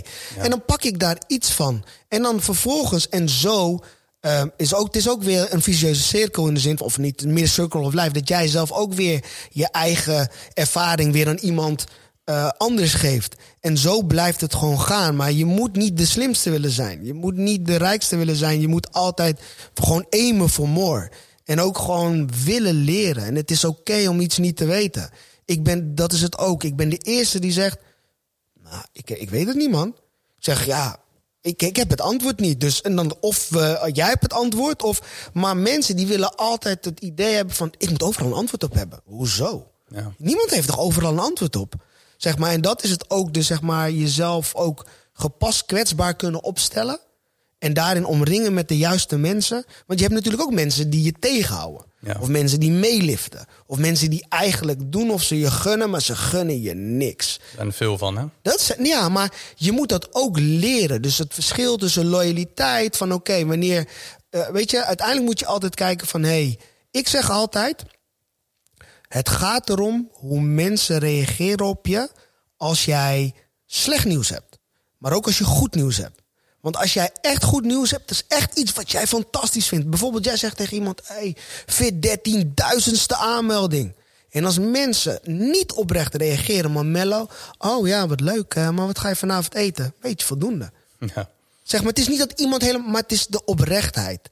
Zeg maar, en ook bij slecht nieuws. Als jij zegt, weet je, als iemand daar ook geen aandacht aan... En dan weet je of mensen ook oprecht met jou zijn. En ik denk dat dat ook wel... Weet je, mensen willen ook vasthouden aan andere mensen... omdat ze bang zijn van... hé, hey, ja, maar misschien vindt die mij niet meer leuk... of ik werd niet meer uitgenodigd op verjaardag X. Ja, maar ik ken diegene al 30 jaar. Weet je wel, ja... Uiteindelijk, je moet gewoon kijken wat, wat, ja, wat zorgt ervoor dat je verder gaat. En, en, en in sommige gevallen komen mensen ook weer terug in je leven. Ja, Weet je wel, dat is het ook. Zoals wij elkaar weer, je komt weer terug in elkaars leven. Omdat eigenlijk is die oprechtheid altijd geweest. Zeker. Maar het is oké dat op een gegeven moment jij gaat links, ik ga rechts. Zonder dat er ooit iets is gebeurd. Maar het komt toch wel weer bij elkaar terug. Weet je wel, en dat, dat is denk ik wel wat, uh, ja, wat, wat, wat wel interessant voor mensen kan zijn. En dat mensen toch ook wel onderschatten hoeveel invloed jouw omgeving op jouw succes heeft. Heel veel. Heel veel. Maar gewoon echt in positieve en negatieve. Weet je, dat is ook gewoon, ja. Kijk, um, maar, maar je moet altijd bij jezelf beginnen. Want je moet ook niet, je kan advies vragen, wat vind jij hiervan? Mm Maar het belangrijkste is dat je er zelf wat van vindt. Ja, ik denk, ik denk dat het meest belangrijke voor mij is waar ik het, dat zei ik al eerder, dat toen ik 15 was, of misschien al jonger, en daar ben je er nog niet zo bewust mee bezig. Maar het gevoel wat je uh, hebt als je bij mensen weggaat, is voor mhm. mij heel belangrijk. Daar luister ik nu veel meer naar. Dus het gevoel wat je, ja, weet je, als je een, een leeg gevoel hebt wanneer je bij mensen weggaat, of juist een opgewekt gevoel. Ja, ja, ja, ja. Dat, is, dat is heel belangrijk. Of wanneer je ideeën, wat je zegt, hebt ideeën besproken. Of uh, weet mhm. je, je, ja, gewoon simpele dingen. Het, het, gevoel wat je hebt, weet je, je, je gaat veel meer op gevoel doen. Ja. En het gevoel van ja, wat andere mensen jou geven. En wat je zegt ook, ik denk dat, dat veel dingen, en dat heb ik ook wel gehad, dat als je jonger bent, dat je bepaalde dingen niet doet, omdat je gewoon weet hoe mensen gaan reageren. Of dat je klopt, bezig bent hoe mensen reageren. Ja, maar dat is ook wel normaal, hè? Het is normaal in de zin van dat hoort een beetje bij het opgroeien en volwassen worden. En dat je steeds meer, meer kan loslaten wat mensen vinden. Precies, en, en dus dat is ook gewoon allemaal heel normaal. Je moet het op tijd beseffen. Ja, maar het moet je, ik zeg altijd, um, als iets je niet, zeg maar, de positiviteit of verder brengt in je leven, moet je het wegschrappen. Ja. Want mensen zeggen altijd ja, maar nee. Ik zeg een kern. Zorgt het ervoor dat jij verder komt of houdt het je tegen? Ja, het houdt me tegen. Nou, dan weet je toch wat, moet je, wat je moet doen. Ja, dan moet je het laten. En dat is, het is, het is eigenlijk heel makkelijk. Alleen, um, dat zei mijn moeder ook altijd. Nou, als ik, weet je wel, als je iets had geflikt. En dan had je spijt. Je had geen spijt, maar je vond het gewoon kloten dat je was gesnapt. Maar je zei tegen je ouders dat je spijt had. En dan zeg je, nee, ik ga het niet meer doen. En mijn moeder zei altijd van, ja, je kan zeggen dat je het niet meer doet. Maar als jij het, verandering is dit. Verandering heeft geen tijd nodig. Ja. Want heel vaak zeggen mensen, ja, maar ik moet er even inkomen. Weet je, ik stop met roken, ik, ik minder. Nee, stoppen. Ja. Mijn vader zei toen ik ging stoppen met roken, hij zei, weet je wat je moet doen? Als jij wil stoppen met roken, dan moet je nu uitgaan. Want toen kon je nog roken. Dan ga je uit en dan ruik je alles. En als jij ook gewoon alcohol kan drinken en je rookt niet, dan weet je dat je in elke situatie niet hoeft te roken. Ja. En dat ging ik doen. Dus het is, alles is mental mind state. Hoe en, dat is het ook, hoeveel pijn kan je jezelf doen? Om iets te bereiken. Om iets te bereiken. Wil jij die verdette zijn, dat alles maar zo gaat? Maar hoeveel pijn kan jij jezelf doen? Ja, ja. En, en, en ik denk dat als je dat durft en kan en niet erg vindt, ja, dan, dan ga je stappen maken. Dat kan niet anders. Nou, nou ja, wat ik nog zeg maar over jezelf pijn doen. Ja. Als ik zeg maar kijk naar mijn radiocarrière, was die fantastisch. Maar als jij mij de vraag stelt, Delano, heb je daar alles uitgehaald wat erin zat? Dan is mijn antwoord nee. Als ik kijk naar ehm, de ontwikkeling die mede-collega's toen hebben gemaakt, door te blijven volharden, door ehm, eigenlijk wel zichzelf pijn te doen. Weet je, zichzelf blijven teruganalyseren, elke show terugluisteren. Ik raakte verzadigd. Ik dacht, ik kan dit kunstje, dit is prima, leuk. Maar als ik dan kijk naar bijvoorbeeld Fernando, die nog elke ochtend presenteert, die won op een gegeven moment de belangrijkste radioprijs van Nederland. Fernando en ik hebben samen programma's gepresenteerd. En voor mezelf, ik doe niks minder, on, ik doe niks onder voor hem. Nee, maar, hij is verder gegaan. Dat is zeg maar. Wil je het dan graag genoeg? Is het een mooie. Nou ja, aan de ene kant denk ik van. Ehm, soms moet je inderdaad de vraag stellen van was de wil groot genoeg? Maar aan de andere kant heb ik het mezelf op een bepaald moment te gemakkelijk gemaakt. Dus um, soms, om verder te gaan, moet je ook inderdaad weer dingen gaan doen, terug naar de tekentafel, die minder leuk zijn. Dus ik kijk, als ik daarnaar kijk, ja, dan heb ik gewoon ook verkeerde keuzes gemaakt. En te vroeg een bepaalde handdoek in de ring gegooid en niet uh, dieper. Um, want dan had, had ik er meer uitgehaald. Waardoor nu of ik nou naar een televisieprogramma kijk en um, ik zie daar iemand die ik heb opgeleid. Dan denk ik ook, ja vriend, dat had jij kunnen zijn. En het is niet dat ik dan enorm uh, teleurgesteld ben, maar ik weet waaraan het lag. Dus ik weet ook gewoon van, hé, hey, probeer wel. Je moet zelf altijd je grootste criticaster zijn. En als je dat kan, dan voel je wel het moment aan inderdaad van oké, is mijn wil groot genoeg of niet? Want dat kan natuurlijk ook hè. Dat soms de motivatie gewoon niet daar is omdat je toch echt wat anders moet doen. Ja, ja dat, dat vind ik wel heel interessant wat je zegt ook. En ik kom dat hier heel veel tegen. Ik kijk uh, naar veel mensen die, die hier binnenkomen, die heel succesvol zijn op zakelijk gebied. Um, en vervolgens hier komen met een doelstelling. Ik wil 10 kilo afvallen. En daar bijvoorbeeld moeite mee hebben. Dat, dat vind ik heel interessant. Want dan denk ik ook van ja, maar als je, als je dat hebt kunnen bereiken op zakelijk gebied, je bent miljonair of hè, weet je, je hebt een bedrijf op een bepaald. Het gaat natuurlijk niet alleen om geld, maar ook om het succes van het product wat je hebt en wat je wil verkopen. Um, maar dan, dan is altijd de vraag: wat maakt het dan dat iemand die 10 kilo niet kan afvallen? Want het is niet zo heel moeilijk. Hè, het is heel simpel. Je moet minder eten dan je verbruikt om 10 kilo af te vallen. Als je het zo zegt, denk je van, oh, dat is wel heel makkelijk. Maar er komt heel veel bij kijken. En dan, wat, wat misschien ook wel kan helpen, en dat, dat is ook het mooie. Ik heb ook een aantal coaches in mijn eh, omgeving gehad en de mensen om me heen verzameld. Hè, dus ook dichtbij, uh, die mij verder kunnen brengen. Dat speelt ook heel erg mee. Maar een coach kan je af en toe wel uitleggen van, hey, hier moet je op letten. Of uh, spiegelen van, wil je dit wel graag genoeg op dit moment? Is het wel het moment nu om voor dit te gaan, dit specifieke doel? Want je wordt natuurlijk continu gek gemaakt op social media. Dat je weer nieuwe doelstellingen hebt uh, opgedaan. Omdat je dan iets ziet. Je, het motiveert je of het inspireert je. En je wilt weer een nieuwe doelstelling behalen. Uh, maar soms is het gewoon het moment niet. En dat, dat heb ik zelf ook ervaren met veel trainen. Ik wilde heel veel trainen.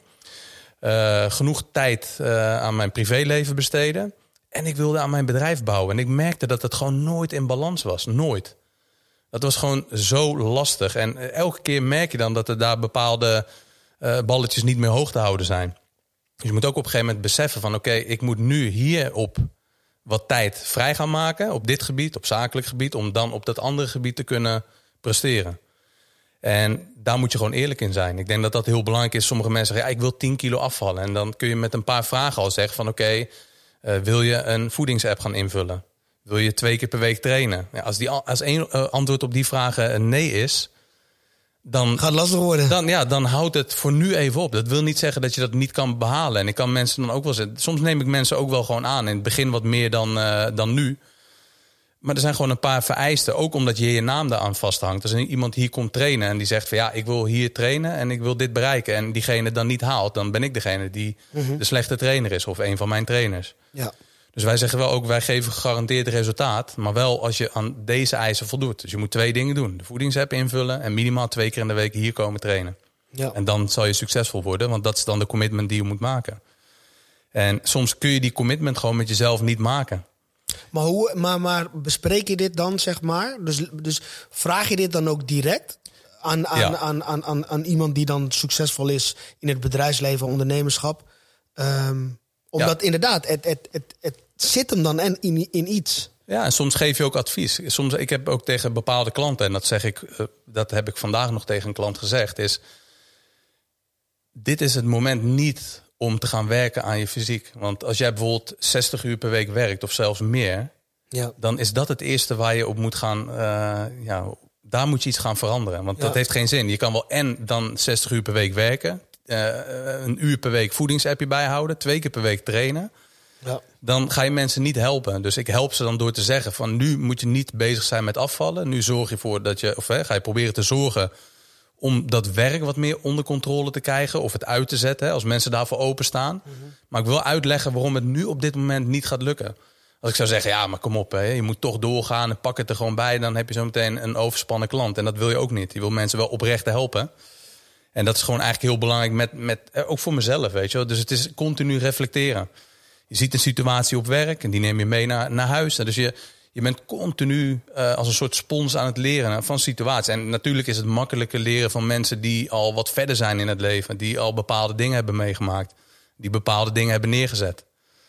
En dat zijn, dat zijn ja, weet je, dat maakt het ook altijd wel makkelijker. Je hebt natuurlijk, ja, op social media heb je genoeg mensen die inspirerend kunnen zijn, maar die ken je niet persoonlijk. Mm dus dat, dat maakt het ook wel, weet je wel, het werkt twee kanten op als het ware. Ik moet ook continu zorgen, want veel mensen nemen van mij niet iets aan omdat ik vroeger veel te zwaar was. uh, dat, dat is gewoon ja, uh, te zwaar volgens de BMI-getallen. Maar goed, niet te zwaar omdat ik een uh, te hoog vetpercentage had. Dus in dat opzicht zullen ze van mij dan niets aannemen. Want ik heb niet wat zij wellicht hebben. Dat zij zeggen van ja, maar mhm. heb jij ooit 10 kilo moeten afvallen? Nee, maar ik weet wel hoe het is om te werken aan je doel. Ja, precies. En zij weten dat ook. Dus eigenlijk ga je gewoon dat met elkaar uitwisselen. Tuurlijk. Om je doel te behalen. En, en, en ook gewoon eerlijk zijn tegen elkaar. Van hé, hey, maar wacht even, dit is er nu voor nodig. laten we dit nu even wegstoppen. Want anders ben ik elke keer dezelfde vraag. En je hebt kids natuurlijk, maar zo mhm. werkt het met volwassenen ook. Ja. Als je elke keer dezelfde vraag stelt van, ja, weet je, heb je dit gedaan? Heb je je huiswerk gedaan? Mhm. Dat is op een gegeven moment wordt dat vervelend. Maar je moet gaan kijken van, maar waarom heb je je huiswerk niet gedaan? Precies. En maar, maar dat, maakt, dat zorgt er wel voor waar, waarom mensen bijkomen of niet. Ik denk het wel. Het is ja, de meerwaarde die je mensen geeft. En niet, dit is hier geen fabriek uh, waar de kilo's uh, eraf gesneden worden, zeg maar. Je moet daar echt hard voor werken. En je wilt ook die confrontatie hebben. Mm -hmm. en, en sommige mensen kunnen daarmee omgaan en sommige ook niet. Wat ook gewoon oké is. Hè? Wat, precies. Wat ook, want dan is een andere sportschool of personal trainer of, of pas beter niet. bij zelf. inderdaad, of niet het juiste moment. komen ze een half jaar later terug. Zeggen ze van, nou, ik ben blij dat je mij toen dat advies hebt gegeven. Ik heb nu wat werk gecreëerd in mijn werk. Ik heb een half jaar naar de muur gestaard. en na een half jaar dacht ik, ik ga weer terug naar Tony. Ja, maar zo, zo werkt het wel, weet je. En dat, uh, dat is gewoon een oprecht product verkopen werkt gewoon het beste. Ja. En niet omdat mensen iets willen. Als mensen zeggen ik wil uh, eh, 20 kilo in drie maanden afvallen, dan zeg ik ook nee, daar gaan we, daar gaan wij niet aan meewerken. Ja. Omdat het gewoon onverantwoord is. Dan krijg je niet een mooi resultaat. Ja. En ja, ik denk dat dat gewoon heel belangrijk is, weet je. Dat je continu reflecteert met mensen. En ook gewoon, ja, weet je wat je zegt ook. Het begon natuurlijk ook met hoe graag wil je iets. Ja. Uh, dat is één ding, maar hoe, uh, hoe, goed is het moment? Hoe goed is de timing nu? Wat, hè? De start van de, de, podcast is misschien ook gelijk het eind van de podcast. Maar de timing is altijd heel belangrijk. Ja. Soms is het gewoon even het moment nog niet. Ligt het wel voor je klaar in de toekomst? Maar moet je eerst aan de wortels en de fundering gaan werken... voordat je uiteindelijk dat resultaat ook kan, ja, daarvoor kan gaan uh, werken. Als het denkbaar is het mogelijk, maar je moet het ook uitspreken. Spreek je het uit, dan gaat het leven. Je krijgt het een ziel en dan vervolgens moet je handelen. En als je ernaar handelt en niet opgeeft en doorgaat, dan kan je er komen. Ja, maar zo is het wel. Kijk, ik, ja, ik denk dat dat gewoon uh, de essentie is ook van het resultaat boeken. En het resultaat is natuurlijk altijd heel mooi. Maar je moet wel goed beseffen waar, waar je op dit moment staat. Waarom je iets wilt. En dat is ook de reden daarachter. Ik heb hier ook een aantal coaches gehad. Die hebben dat ook heel mooi van die performance coaches. Mm -hmm. um, ja, vragen bizar veel geld voor hun trajecten. Maar die proberen ook echt het onderste uit iemand uh, te trekken, zeg maar. En het, het, begint altijd, net als bij, bij, bij die performance coach, als hier, van waarom wil je het? Ja. Over die vraag moet je goed nadenken. Waarom wil je iets? Komt dat echt helemaal vanuit binnenuit? Is het echt helemaal iets vanuit, wat jou, vanuit jouw ziel wat, wat jouw diepste verlangen is? Of is het iets omdat iedereen het wilt? Of is het iets waarom, eh, weet je, wel, een maatschappelijke standaard? Of iedereen wilt een sixpack of iedereen wilt zo'n reet. Weet je, is dat, of ja, het kan. Kijk, het, het is prima. weet je, ieder, ieder voor zich. Iedereen moet het zelf weten. Maar je wordt natuurlijk doodgegooid met een, met een standaard. Ja, met een soort ideaalbeeld. Ja, wat, wat zegt dat, weet je wel? Wat, wat is de standaard? De standaard is hoe jij die creëert. En het is heel makkelijk zeggen. Ik, ik, ik zeg dat wel. Ik heb natuurlijk ook een standaard die enigszins op uh, ja, social media gebaseerd is. Niet, maar die wel voelt wat een beetje een maatschappelijke standaard is. En, en dat is ook prima. Kijk, ik ga niet zeggen van ik ben niet materialistisch of ik ben niet maar de reden daarachter is wel belangrijk. Ik doe het ook voor mezelf. Ik hou zelf van, van mooie spullen. Of weet je wel, omdat ik daarvan geniet. Zelf. Ja. Ik heb het aan. Of ik rij in een, in een mooie auto. Omdat ik dat mooi vind. Ik geniet daarvan. Ja, en dat, ja, dat mensen dat ook mooi vinden is prima. Weet je, tuurlijk. Mhm. dat, dat, dat dat niets met je doet, dan zou ik liegen. Maar dat is wel een heel belangrijk iets, hè? Ja. Dat in ieder traject moet je jezelf ook gepast kunnen belonen. Ja, je moet kleine, korte momenten hebben waarin je ook gewoon kan zeggen: hé, hey, ik ben er niet. Ik ben goed op weg. En ik ben even vandaag blij met mezelf. Weet je wel? En dat is het ook. Kijk, je kan ook, als ik zeg je moet jezelf pijn doen, zeg ik niet dat je dat hele traject ongelukkig moet zijn. Nee, nee. Maar je moet wel van jezelf houden, hè? Ja, dat is wel belangrijk. Nee, maar dat is ook weer, weet je, dat hebben we eerder gezegd. Je moet advies moet je goed plaatsen. Dat is ook dat je jezelf pijn doet, natuurlijk. Je moet niet letterlijk, maar figuurlijk. En ik denk dat mensen dat wel begrijpen dat je ja, dat je al het advies wat je op internet vindt, of wat je hier tijdens de podcast hoort, of van onze komende gasten, of van onze vorige gast, alles wat je hoort, moet je op een bepaalde manier tot je nemen. Mhm. En soms ook het ene advies, dat, dat, dat hoor je nu en dat doet niks met je. Het andere advies, daar wil je gelijk wat mee doen. Even rustig zitten. Wat, wat betekent dat advies nou? Wat, wat kan dat advies wat hij geeft in het algemeen nu met mij? Mhm. Ja, nee, dus zeker. uh, die, die puzzel gaat dan steeds beter in elkaar vallen. Ja. En, uh, en, en je moet je niet te veel laten meeslepen door een hype of, of je op laten jagen. Weet je? Want ik ben ook helemaal gek gemaakt met die regel. Twee, eigenlijk twee dingen in het ondernemen. Die continu in mijn hoofd aan het rondzingen waren. Die, ja, ik weet niet eens meer wie dat advies heeft gegeven. Misschien uh, Warren Buffett of, of, wie dan ook. Maakt niet eens zo heel veel uit. Maar die zeggen ook twee dingen. En die, die mij zijn bijgebleven. Die mij altijd heel erg hebben gemotiveerd om dat dan ook na te streven.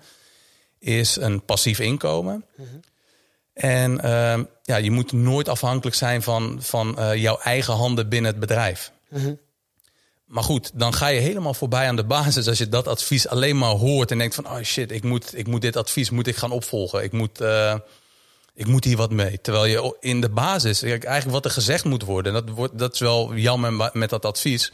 Er wordt niet eerst gezegd van, hé, hey, uh, jonge gasten die ambitieus Focus eerst op je eigen bedrijf. Zorg dat die fundering staat. Heb je dat voor elkaar? Heb je dat groene vinkje gescoord? Dan ga je werken aan een passief inkomen. Je bent nog hartstikke jong. Mensen die nu al helemaal willen beleggen, mhm.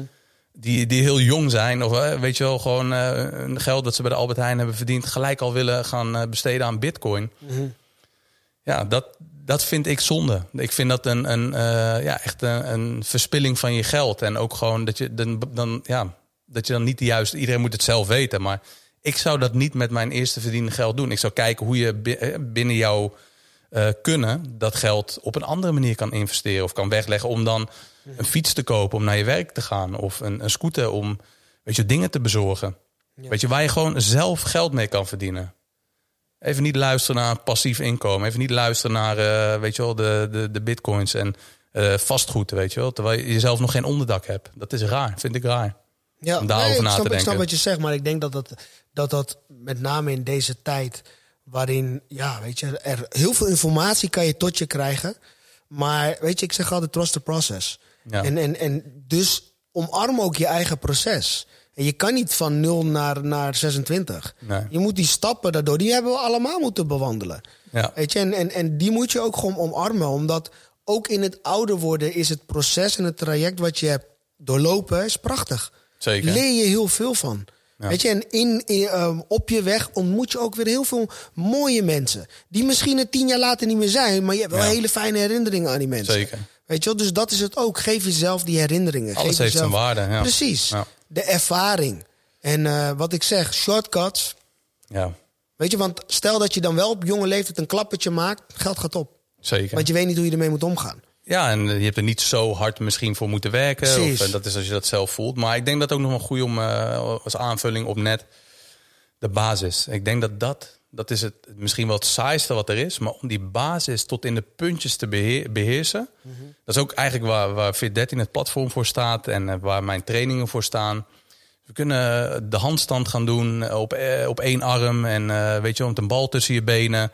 De gekste dingen om resultaat te halen. Maar als het in de basis niet klopt, dan ga je er niet komen. En ik denk dat als je de basis perfect kan uitvoeren, dan ben je al zo ver. Omdat heel veel mensen dat al niet kunnen. Dat is te saai, het duurt te lang. Ze willen spectaculaire antwoorden van mij hebben. Of ze willen een, een, ja, weet je, een wonderpil om heel snel af te vallen. Of ze willen een geheime uh, formule om geld te verdienen. Dat zijn weer die shortcuts, hè? Dat, ja, precies. Dus ik denk dat de basis, als je dat beheert... Wat is de basis van hetgene wat jij wilt bereiken? Mhm. Wil je afvallen? Focus op de basis. Dan begint het met een calorietekort. Wil je geld verdienen? Ga dan werken. Precies. Weet je, dat, dat is gewoon de basis. En wil je, wil je meer geld verdienen? Dan, dan begint het vaak ook met... Dan kun je gewoon een aantal dingen doen. Of je kan meer uren gaan werken... Of je kan meer geld vragen voor, voor datzelfde uur. Mhm. Weet je, dat, dat is eigenlijk ook. En ja, dat, als je dat goed beseft, dan kun je daar, weet je wel, dan kun je daar alle tijd. De tijd heb je daarvoor ook nodig.